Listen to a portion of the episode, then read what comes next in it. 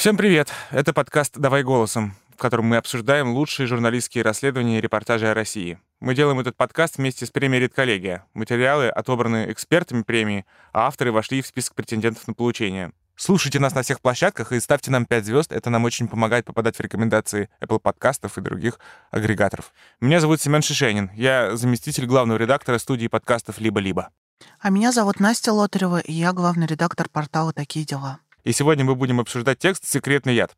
Отравление Навального и единственное в России дело об убийстве новичком». Этот материал вышел в издании «Важные истории», и автор материала Роман Шлейнов взял материалы уголовного дела об убийстве банкира Ивана Кивелиди. Почему это так важно для истории с отравлением Алексея Навального, мы услышим в тексте, и потом поговорим с его автором Романом Шлейновым. Текст читает Алевтина Пугач.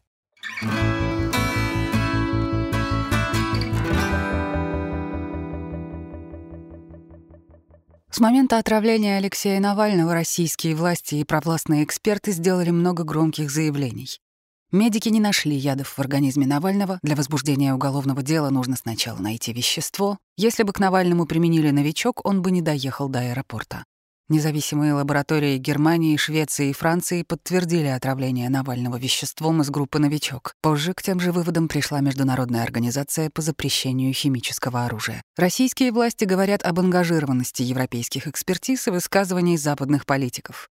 В разговоре с французским лидером Эммануэлем Макроном президент России Владимир Путин и вовсе упомянул о самоотравлении оппозиционера. Однако на основании фактов можно доказать, что официальные заявления российских чиновников об отравлении одного из главных оппозиционных политиков страны лишены смысла. И эти факты были установлены не западными лабораториями, а отечественными следователями, прокурорами и оперативниками ФСБ. Эти факты есть в материалах уникального уголовного дела об убийстве банкира Ивана Кивелиди и его секретаря Зары Исмаиловой. Это единственное в России уголовное дело об отравлении веществом из группы «Новичок», и оно может ответить на некоторые вопросы о покушении на Алексея Навального. Кивелиди, бывший владелец Росбизнесбанка, был отравлен в 1995 году. У преступления не было политического мотива, поэтому материалы дела показывают, как должно происходить расследование, если государство хотя бы отчасти заинтересовано в том, чтобы установить истину. Что при этом выясняют экспертизы, быстро ли действует яд, и почему российские медики, судмедэксперты и химики не находят его в организме человека. Кремль не видит поводов для уголовного расследования в ситуации с Навальным. Об этом сообщил пресс-секретарь российского президента Дмитрий Песков 25 августа, через 5 дней после того, как оппозиционер потерял сознание в самолете и вскоре впал в кому, хотя не испытывал до этого серьезных проблем со здоровьем. Пресс-секретарь президента заявил, что сначала нужно найти вещество, установить, что стало причиной этого состояния. Но такая категоричность официального представителя Кремля выглядит странно. В случае с отравлением Кивелиди для возбуждения уголовного дела не требовалось сначала найти вещество. Это вещество нашли далеко не с первого раза на поверхностях предметов из кабинета банкира через 3-4 месяца сложных экспертиз, а их проведение на серьезном уровне стало возможным благодаря возбуждению уголовного дела и быстрым действиям по сбору улик. При этом окончательно вещество так и не было названо. Как говорилось в документах, его свойства составляли гостайну. 1 августа 1995 года Иван Кивелиди внезапно впал в кому в своем кабинете в Росбизнесбанке, и его доставили в больницу. На следующий день в таком же состоянии госпитализировали его секретаря Зару Исмаилову. А уже 6 августа московская прокуратура возбудила уголовное дело по признакам отравления неизвестным ядом, предположительно солями кадмия. Отравление кадмием заподозрили родственники и коллеги Кивелиди, но экспертизы, в том числе проведенные после смерти банкира и его секретаря, не обнаружили в их организмах ядов или известных сильнодействующих веществ. Информация про кадмий тоже не подтвердилась. А причину смерти Исмаиловой, которая была отравлена случайно, не смогло установить даже Бюро судебно-медицинской экспертизы Департамента здравоохранения Москвы. Несмотря на это, в августе 1995 года подозрений родственников и коллег Кивелиди оказалось достаточно для начала уголовного разбирательства. Но с тех пор многое изменилось. В августе 2020 года прямые заявления родственников и коллег Алексея Навального об отравлении не подействовали на российские правоохранительные органы. В возбуждении уголовного дела было отказано. Даже малообъяснимая смерть политика в России давно не повод для возбуждения уголовного дела. Летом 2003 года от внезапного и редкого аллергического синдрома умер депутат Госдумы и заместитель главного редактора «Новой газеты» Юрий Щекочихин, никогда до этого не страдавший от аллергии. Возбудить уголовное дело по горячим следам требовали не только его родственники, но также председатель Комитета Госдумы по безопасности, партия «Яблоко» и «Новая газета», поскольку за свою профессиональную деятельность Щекочихин получал угрозы. Однако в возбуждении уголовного дела было отказано трижды. Его возбудили лишь через 5 лет после смерти журналиста, но это ни к чему не привело. Вещество, которое могло вызвать такую реакцию организма, так и не нашли.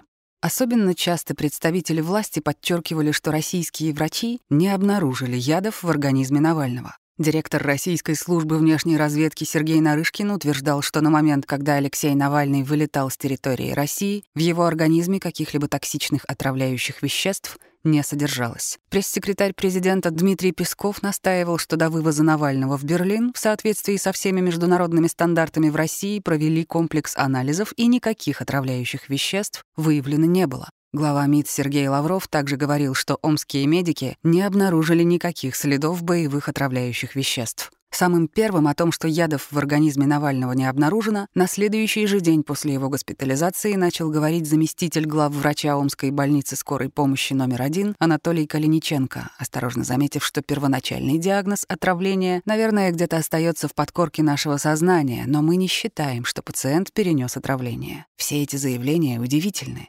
Как показывает дело Кивелиди, обнаружить вещество из группы «Новичок» в организме отравленного не так просто. В случае с Кивелиди и его секретарем не только врачи Центральной клинической больницы Управления делами президента и Московской городской клинической больницы №1, но даже и судмедэксперты не выявили в их организмах никаких известных ядов. Скорая помощь забрала Кивелиди из его кабинета с таким описанием. Имел психотравмирующую ситуацию на работе. Врачи также указали, что после этого он почувствовал себя плохо, потерял сознание и вскоре оказался в состоянии комы.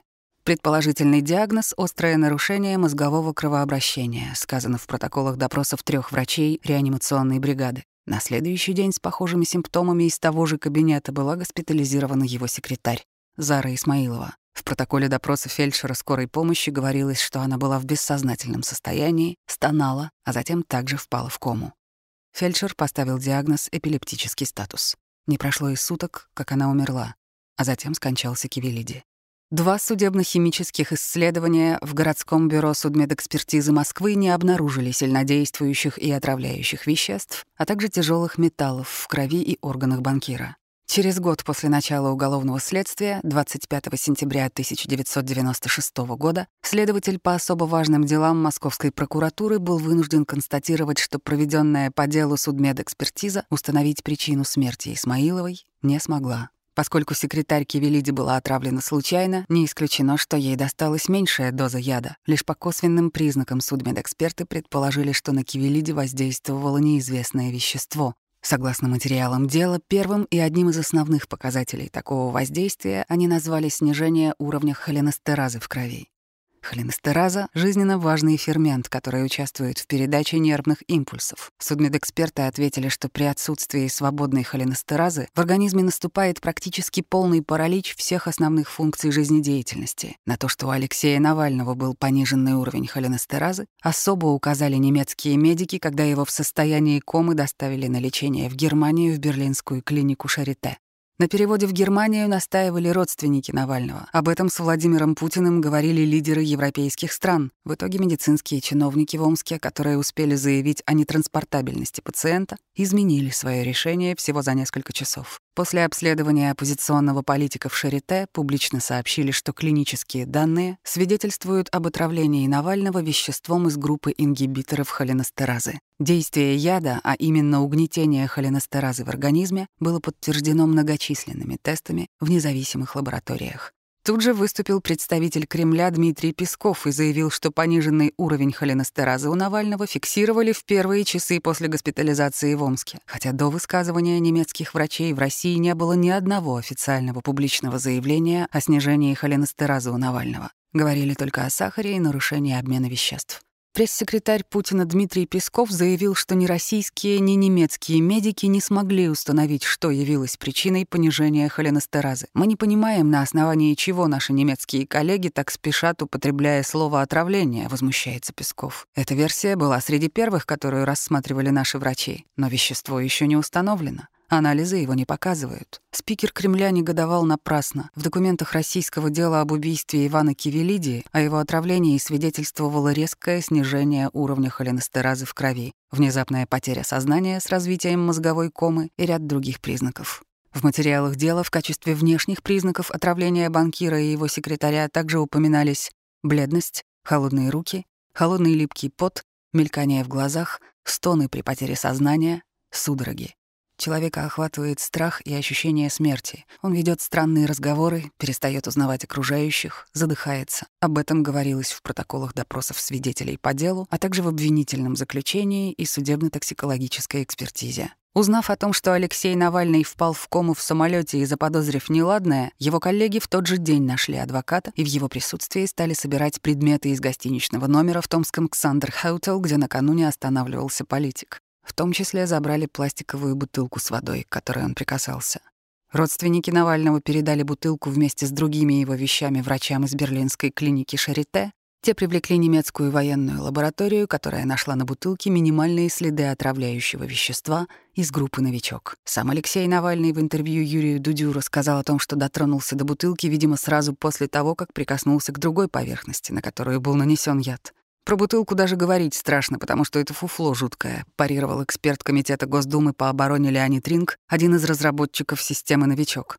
Ринг — бывший сотрудник Государственного НИИ органической химии и технологии, коротко Госнии ОХТ, института, который разрабатывал яды из группы «Новичок». До того, как стать экспертом Госдумы и одним из главных критиков версии об отравлении Навального, Ринг в 1990-х годах фигурировал в секретном уголовном деле о сбытии отравляющего вещества. Следствие предполагало, что вещество могло быть использовано для убийства Кивелиди. И хотя Ринг давал подробные показания о том, как продавал или просто передавал яд разным людям, уголовное дело в отношении него было прекращено, а по делу Кивелиди он проходил в качестве свидетеля.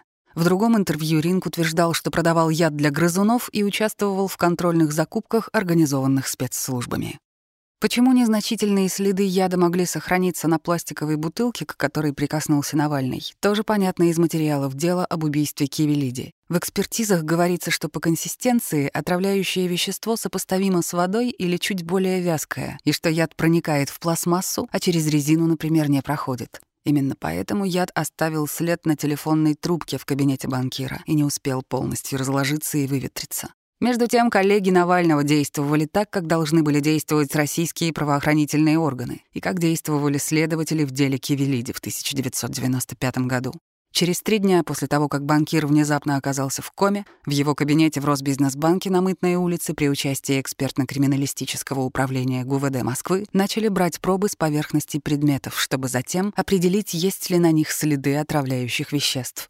Пробы брали с рабочего стола, телефонов и личных вещей. После судебно-медицинских экспертиз, установивших снижение уровня холинестеразы у банкира и его секретаря, следствие понимало, что где-то на поверхностях, к которым они прикасались, в воде или продуктах, должно быть вещество, подавляющее холинестеразу, ее ингибитор. Через несколько дней из кабинета Кивелиди и соседних помещений изъяли все. От тарелок до половых тряпок. Взяли пробы пищевых продуктов, лекарств, пыли со шкафов, даже пробы воздуха. Образцы отправили на исследование в 5 ведущих экспертных учреждений, а Московский центр санэпиднадзора даже изучал, насколько вредны отделочные материалы и мебель в кабинете банкира. Следы азотосодержащего фосфорорганического вещества, которое теоретически могло обладать антихолинестеразным действием, нашли на телефонной трубке в кабинете Кивелиди. Но с его точным определением возникли большие проблемы, поскольку данных о таких веществах нигде не было. Но если 25 лет назад следователи смогли по горячим следам возбудить уголовное дело и установить факт отравления неизвестным веществом, которое окончательно так и не было названо, то сегодня власти отказываются даже начать уголовное разбирательство по поводу ситуации с Навальным, хотя в их распоряжении есть более современные методы и более продвинутые эксперты. Почему в ситуации с Алексеем Навальным отечественные чиновники делают упор на то, что в России отравляющее вещество не было выявлено? Документы уголовного разбирательства по поводу убийства Кивелиди показывают, что даже в политически нейтральном деле, которое расследовали в другую эпоху при относительной заинтересованности государства, ведущим российским экспертным учреждениям так и не удалось установить, какой конкретно яд был использован. Определить физические и химические свойства выявленного вещества не представляется возможным ввиду его крайне малого количества, заключил специалист экспертно-криминалистического центра МВД. В литературе данные о физических и химических свойствах подобных соединений отсутствуют. Вещество с предполагаемой структурой не включено в список ядовитых и сильнодействующих веществ. Экспертиза Института проблем экологии и эволюции РАН также указала предположительную формулу вещества с трубки Кивелиди, но в дальнейшем эту формулу раскритиковали коллеги-эксперты из ГосНИИ ОХТ, заявив, что такое вещество высокотоксичным быть не может, исходя из опыта работы с такими же и подобными классами соединений. Военная академия химзащиты также установила следы сильнодействующего ядовитого вещества с выраженной антихолинестеразной активностью. Но какого именно? Сообщить не смогла. Сведений о таком веществе не было в существующей справочной литературе и базах данных, в связи с чем сделать выводы о происхождении данного вещества не представляется возможным. В военной академии даже пытались синтезировать аналог выявленного вещества, но при испытании на лошади и кроликах не выявили у него высокой антихолинестеразной активности. Иными словами, лошадь и кролики не пострадали. Наиболее полными оказались экспертизы специалистов ГосНИИ ОХТ, где, собственно, и разрабатывали систему «Новичок». Одна из них показала, что на телефонной трубке имеются следы отравляющего вещества, которое по характеру поражения и антихолинестеразного действия относится к стойким высокотоксичным фосфорорганическим соединениям, которое, согласно выводам, при прикосновении проникает в организм на уровне боевого отравляющего вещества типа VX, а судебно-химическая экспертиза ГосНИИ ОХТ отличалась от всех предыдущих как раз тем, что особым методом обнаружила наличие фтора в составляющем веществе, которое использовалось для убийства Кивелиди, но окончательную формулу ГосНИИ ОХТ тоже не назвал. В итоге в материалах дела яд так и проходил под названиями «неизвестное отравляющее вещество с мощным антихолинестеразным действием на уровне боевых отравляющих веществ VX» или просто «вещество типа VX». Это название было еще и абсурдным, потому что британо-американское боевое вещество VX не содержит фтора. Его содержат вещества из группы «Новичок». Это подтверждают по боевым ядам, которые в прошлом работали с этой отравляющей системой. Почему в рамках уголовного дела никто не назвал конкретное отравляющее вещество, можно понять.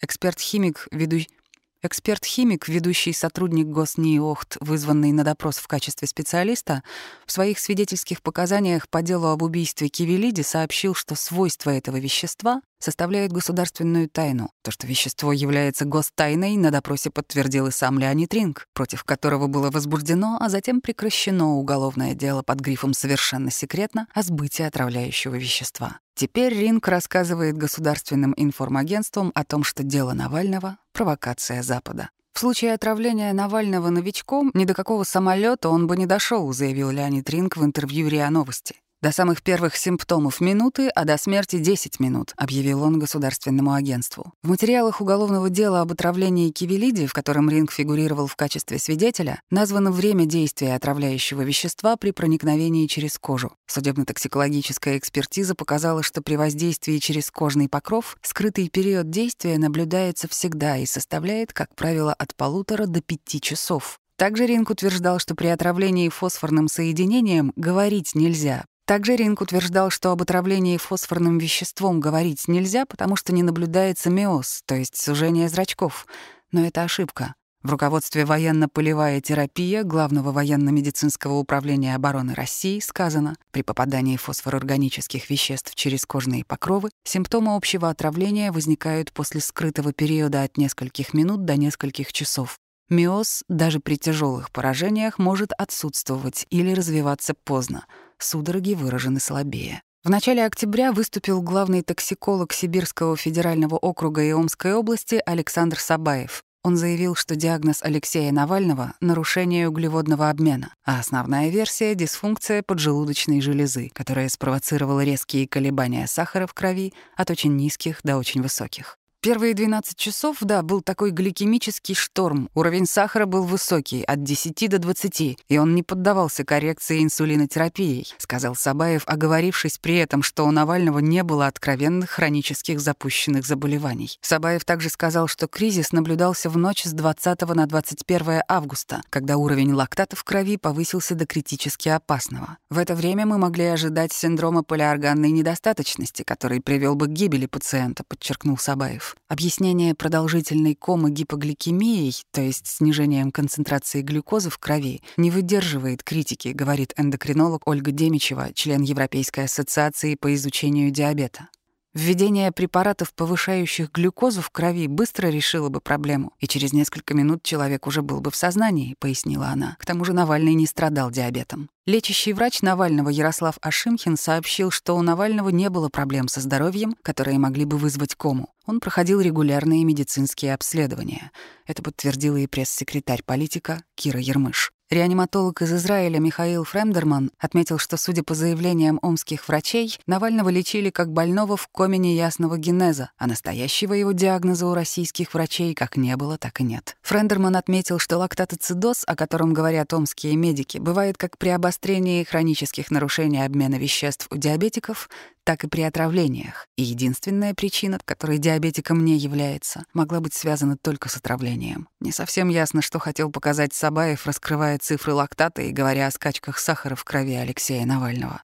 Материалы уголовного дела об убийстве Кивелиди показывают, что при госпитализации банкира после отравления неизвестным веществом у него тоже были, в частности, существенные скачки сахара от 5 до 26, а отравление вызвало обменные нарушения и полиорганную недостаточность. Иными словами, когда токсиколог Сабаев описывает скачки сахара у Навального, он описывает состояние, которое в том числе было у Кивелиди после отравления веществом из группы «Новичок». Важно отметить, что фосфорорганическое отравляющее вещество действует особым образом. Если его доза была незначительной и человек выжил, отдаленный эффект может и вовсе не походить на отравление. И чем больше проходит времени, тем меньше шансов доказать отравление фосфорорганическим ядом. Об этом в ходе допроса по делу об отравлении Кивелиди сообщил токсиколог с 40-летним стажем работы, в то время начальник лаборатории Государственного института органической химии и технологии Виктор Шульга.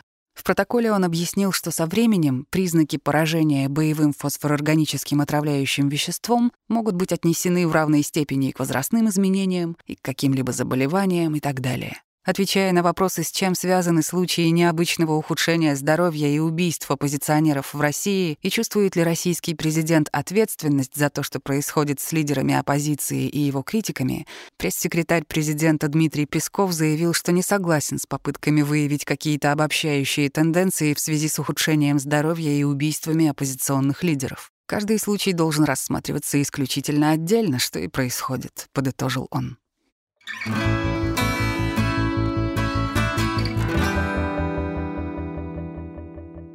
Мое основное впечатление от этого текста состоит в том, что довольно здорово, что действительно найден этот довольно старый кейс отравления, который, кажется, не имеет никакого отношения ни к политике, ни к чему, но, в общем и целом, как бы нам указывает на то, что вещества группы «Новичок» или вещества, похожие на «Новичок», в какой-то момент явным образом утекли из секретных лабораторий и стали использоваться для политических или там сильно мотивированных деньгами убийств. И что это произошло вот буквально в 90-х, и, возможно, именно с тех пор, собственно говоря, эта практика и продолжается. Мы просто не знаем о том, сколько дел реально к ним можно отнести. Но, с другой стороны, у меня осталось некоторое количество вопросов, которые касаются, наверное, редакторско-экспертного, что ли, оформления текста, потому что некоторые выводы в нем, кажется, будто бы преподнесены не как экспертные некоторые резюме происходящего, да, потому что там по крупицам собрана информация, для анализа которой требуется определенное образование и уровень экспертизы. И поданы они вот как будто бы от лица журналиста. Я бы хотел поспрашивать Романа о том, как он пришел ко всем этим выводам, помогал ли ему какой-то эксперт или нет. Давай ему позвоним. Здравствуйте, Роман. Алло, здравствуйте. Это Настя Лотарева из подкаста «Давай голосом». Здравствуйте, Роман. Меня зовут Семён Шешенин. Мы вместе ведем этот подкаст. Добрый вечер. Скажите, пожалуйста, как к вам попало уголовное дело? Оно открытое, с ним можно познакомиться. Оно как-то попало от, не знаю, неназванного источника. Ну, так получилось, что я уже даже толком не помню, как это было. Это было очень давно, когда еще мы занимались сбором информации о том, какие были случаи отравлений в целом по России, да, в разные периоды. Почему это для нас было важно? Это были времена после ситуации с Юрием Петровичем Щекочихиным. Он был замглавного редактора «Новой газеты», депутат Госдумы Юрий Петрович Щекочихин, да, который занимался очень опасными делами, настаивал на уголовных расследованиях, мешал закрыть разные, прекратить разные уголовные дела. Ну, в общем, вел очень активную работу в комитете Государственной Думы, еще той старой Государственной Думы, да, в которой было возможно другое мнение и даже дискуссия. Вот. Он там вел активную работу в комиссии по борьбе с коррупцией и в комитете по безопасности Государственной Думы. Как раз там была такая группа депутатов, которые очень много сделали для того, чтобы задавать неудобные вопросы, собственно, правоохранителям, спецслужбам, прокурорам по поводу того, что происходит с громкими уголовными делами. Это 2000-е годы, да, конец 90-х, начало 2000-х. И так получилось, что в процессе работы над очень серьезной темой Юрий Щекочихин внезапно, значит, вот оказался в ситуации, когда стали происходить непонятные изменения, и буквально за один день, да, за считанные дни, он, значит, в итоге оказался в Центральной клинической больнице и скончался. Да. И, насколько я помню, там было сказано, что это аллергический приступ неясного происхождения. Да, официальный диагноз был синдром Лайел, очень редкий аллергический синдром. Вот, непонятный был агент, который мог вызвать это, потому что, ну, все же, в общем, логично размышляли, что никогда человек не страдал от аллергии, да, никогда, значит, у него особых таких проблем со здоровьем не было, а синдром очень редкий, то есть, ну, буквально там единицы на всю страну, и это было странно, потому что, в общем, человек получал угрозы до этого. Было время, он даже с охраной ходил, ему выделили охрану, потому что, значит, была серьезная ситуация, это правоохранительные органы понимали, что ситуация была серьезная с ними, это не просто какие-то там угрозы непонятных людей, да, вполне конкретные, которые могли быть приведены в исполнение. Вот, и так получилось, что мы собирали после его смерти, да, внезапной, когда, несмотря на то, что настаивали на расследовании, и «Новая газета» настаивала на том, что было возбуждено уголовное дело. И, значит, председатель Комитета Госдумы по безопасности писал письма, и парламентская на тот момент партия «Яблоко» отправляла тоже запросы, что необходимо возбуждать уголовное дело.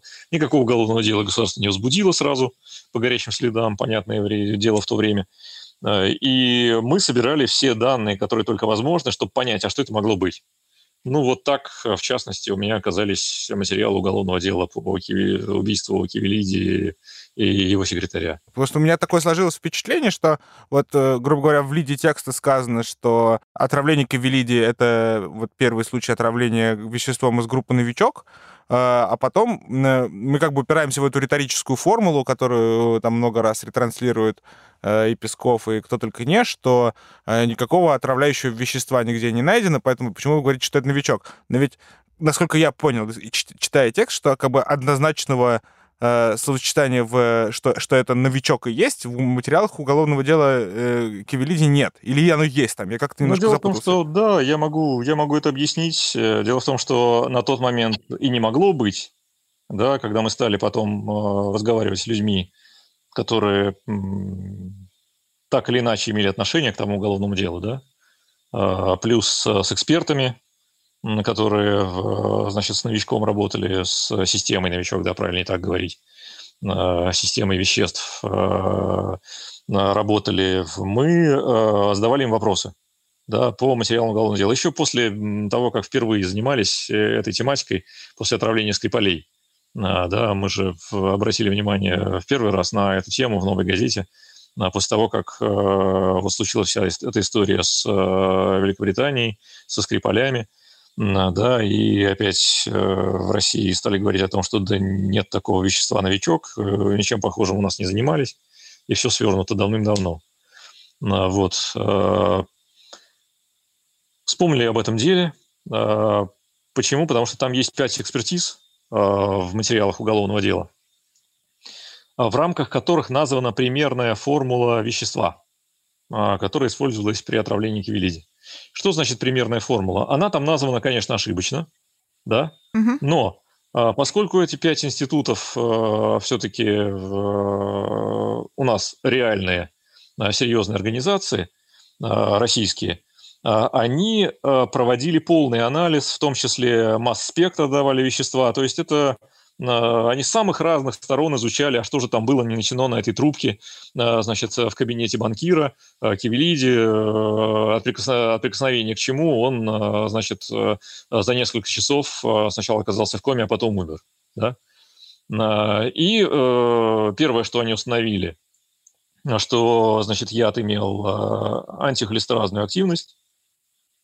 Он блокирует фермент в организме, который отвечает за, ну, в том числе играет значительную роль при передаче нервных импульсов. Да? Угу. Вот, это было выяснено, то есть в процессе этого расследования. Дальше 5 институтов стали искать, а что же это может быть за вещество, анализировать его всячески вот на этих предметах, которые им выдали. И примерную формулу и примерный состав его они назвали. Формулу они могли ошибиться, потому что на тот момент, значит, вещество составляло гостайну, и нигде его не было, ни в литературе названо, ни в официальных базах, которыми пользовались наши эксперты, тоже этого вещества не было. Но состав, то есть какие вещества входят в вещество, в это вот отравляющее вещество, они назвали. Да? Формула могла быть ошибочна, все могло быть не совсем так сконструировано, но вещества точно определены, потому что это, ну, обычный стандартные методы они использовали, которые используются при определении этих веществ. Это очень точные, довольно выверенные вещи, которые не могут обойти, даже там, если ион какой-то оказался, да, они его заметят на поверхности при анализе. Угу. Вот. Мы обратились к экспертам, которые работали с этим веществом, не к одному эксперту, да, к 2 экспертам, которые знают, что это такое. Один из них профессиональный, значит, спектрографист, он знает эту процедуру, знает, как проводятся такие экспертизы. И плюс еще в том, что он с этим новичком непосредственно, с этими веществами, системный новичок, работал в свое время. Да, и даже книгу опубликовал, впервые ее обнародовал. Значит, на тот момент еще уголовное дело против него возбуждали за раскрытие гостайны, да, в свое время. Вот он посмотрел на состав, что за вещество, посмотрел на эту ошибочную формулу, да, понял, из чего состоит, да, понял, какова реакция, описание понял, что это вещество составляло гостайну на тот момент. Это все в документах есть. И пришел к выводу, что да, это определенно одно из веществ в линейке «Новичок», да, с которым они тогда работали. Второй эксперт, который участвовал непосредственно в разработке, да, он то же самое сказал, значит, посмотрев на все эти данные, поскольку это все-таки эксперты, химики, которые знают, с чем они работали на тот момент. И у нас уже не осталось сомнений. Все-таки хотел задать такой вопрос, который для меня, как для редактора, наверное, важный и болезненный. Вот вы говорите про этих 2 экспертов. Да. Есть такое ощущение, что они не очень присутствуют в тексте, что... вот это некоторое резюме, что действительно совершенно точно Кивелиди был убит новичком или чем-то из группы новичка, такое впечатление, будто это вывод, который делает журналист более-менее самостоятельно за счет сравнения каких-то известных ему материалов. Или там, например, сопоставление симптомов отравления, да, там бледность и другие вещи, как бы тоже поданы будто бы не с точки зрения эксперта, который может это все резюмировать, а будто бы с точки зрения журналиста. Вот почему была выбрана такая форма подачи материала? Смотрите, у нас Вил Мирзоянов присутствует, все-таки и в том расследовании присутствовал, да? Это тот человек, который работал с веществами из группы «Новичок», и который первый разгласил формулу, собственно, да. Он книгу написал, сначала статью, из-за этого пострадал, поскольку было уголовное дело по разглашению гостайны, против него возбуждено, значит, еще в постсоветский период. Он уехал в США, опубликовал книгу, где полностью раскрыл формулы, значит, линейки, основных веществ линейки «Новичок», да, в своей книге. Вот, это он нам подтвердил, что это вещество, и у нас, в принципе, в одном из материалов «Новой газеты», еще в тех изначальных, на которых мы ссылаемся, это есть. Да. И второй человек, называть его не буду, но он тоже известный достаточно эксперт, вот, который тоже работал в этой же системе, именно с этой линейкой. Он сказал то же самое. Для меня двух источников в данном случае по канону достаточно. Скажите, а Леонид Ринг разговаривать не стал, да? Он разговаривает только с госагентствами, условно. Мы отправляли и в свое время запрос. Я его искал еще и через РИА Новости в свое время, да? Угу. Поскольку он РИА Новости в основном давал интервью еще после первых вот этих событий. Значит, искал я его через РИА Новости. РИА Новости мне никак не ответили, да, по поводу того, как его найти. Потом, значит, со мной связался его человек, его близкий человек. И мы, собственно, пытались задавать какие-то вопросы. Нам этот человек пытался что-то отвечать, да, но не сам Ринг, а вот именно его близкий человек. А с нами господин Ринг не общался никогда. По-моему, это большое украшение текста, его показания про то, как он продает вещество буквально. Ну, то есть вот у вас тут есть прямая цитата, она прекрасна, про то, что они узнали, где и кто из моих родных живет, надо было откупаться. Ну, то есть такая картина времени получается яркая. Да, и довольно очевидно, что человек просто на крючке спецслужб. Да, у него есть подробные показания и в суде, значит, и в рамках уголовного дела. Потому что уголовное дело, вы же знаете, это не финал. Есть еще суд, да, собственно, в рамках которого рассматриваются финальные показания. Ну вот он в суде давал свои показания в качестве свидетеля, там тоже все достаточно четко проговаривалось. Материал уголовного дела мы тоже старались, насколько возможно, цитировать. Но там в чем проблема? Почему там настолько, значит, отрывочные цитаты? Мне приходилось, значит, текст вымарывать. Гостайна? В документах. Нет, не совсем гостайна, скорее персональные вещи. Ну, то есть, когда вы берете экспертизу, да, например, ту же патологоанатомическую экспертизу, мне совершенно, да я и не имею права, значит, давать всех, значит, деталей, значит, которые касаются человека, да, которые касаются непосредственно, значит, его здоровья, его состояния. Я беру только те моменты, которые непосредственно важны для, значит, общества сейчас. Для общества сейчас важны были вот те как раз симптомы и те выводы, к которым приходили, значит, эксперты при осмотре, значит, Ивана Кивелиди и его секретаря, и те выводы, которые они делали в этой связи. Все, к сожалению, опубликовать сейчас было невозможно. Спасибо вам большое, Роман. Спасибо, что поговорили с нами. До свидания. Спасибо. До свидания. До свидания, спасибо. Да.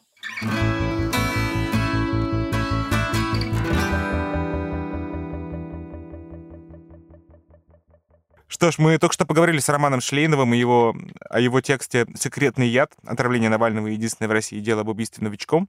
Помимо того, что это довольно специфический такой жанр расследовательский, тут нужно, видимо, понимать, что этот текст действительно написан в партнерстве с «Новой газетой» гораздо более глубоком, чем можно предположить просто из чтения его. Например, вот мы только что поняли, что на самом деле для того, чтобы хорошо понимать историю этого длительного расследования различных отравлений, которые, в общем, более-менее на данный момент их кульминацией является отравление Навального, нужно пойти на «Новую газету» и, видимо, прочитать практически все, что там про это написано, потому что так уж получилось, что в какой-то момент у автора наступает некоторая усталость, и он пишет статьи, как иногда пишутся романы. Не, может быть, даже не всегда осознавая, что если они выходят в разных СМИ, то часть читателей могут просто не понимать, насколько глубоко у этого предыстория расследования. В тексте есть все ссылки. Переходите на «Новую газету» и читайте историю отравления в России. Она действительно довольно яркая. А мы с вами прощаемся. Пожалуйста, ставьте нашему подкасту звездочки, рассказывайте о нас друзьям и знакомым и слушайте нас на всех подкаст-площадках. Всем счастливо. Пока.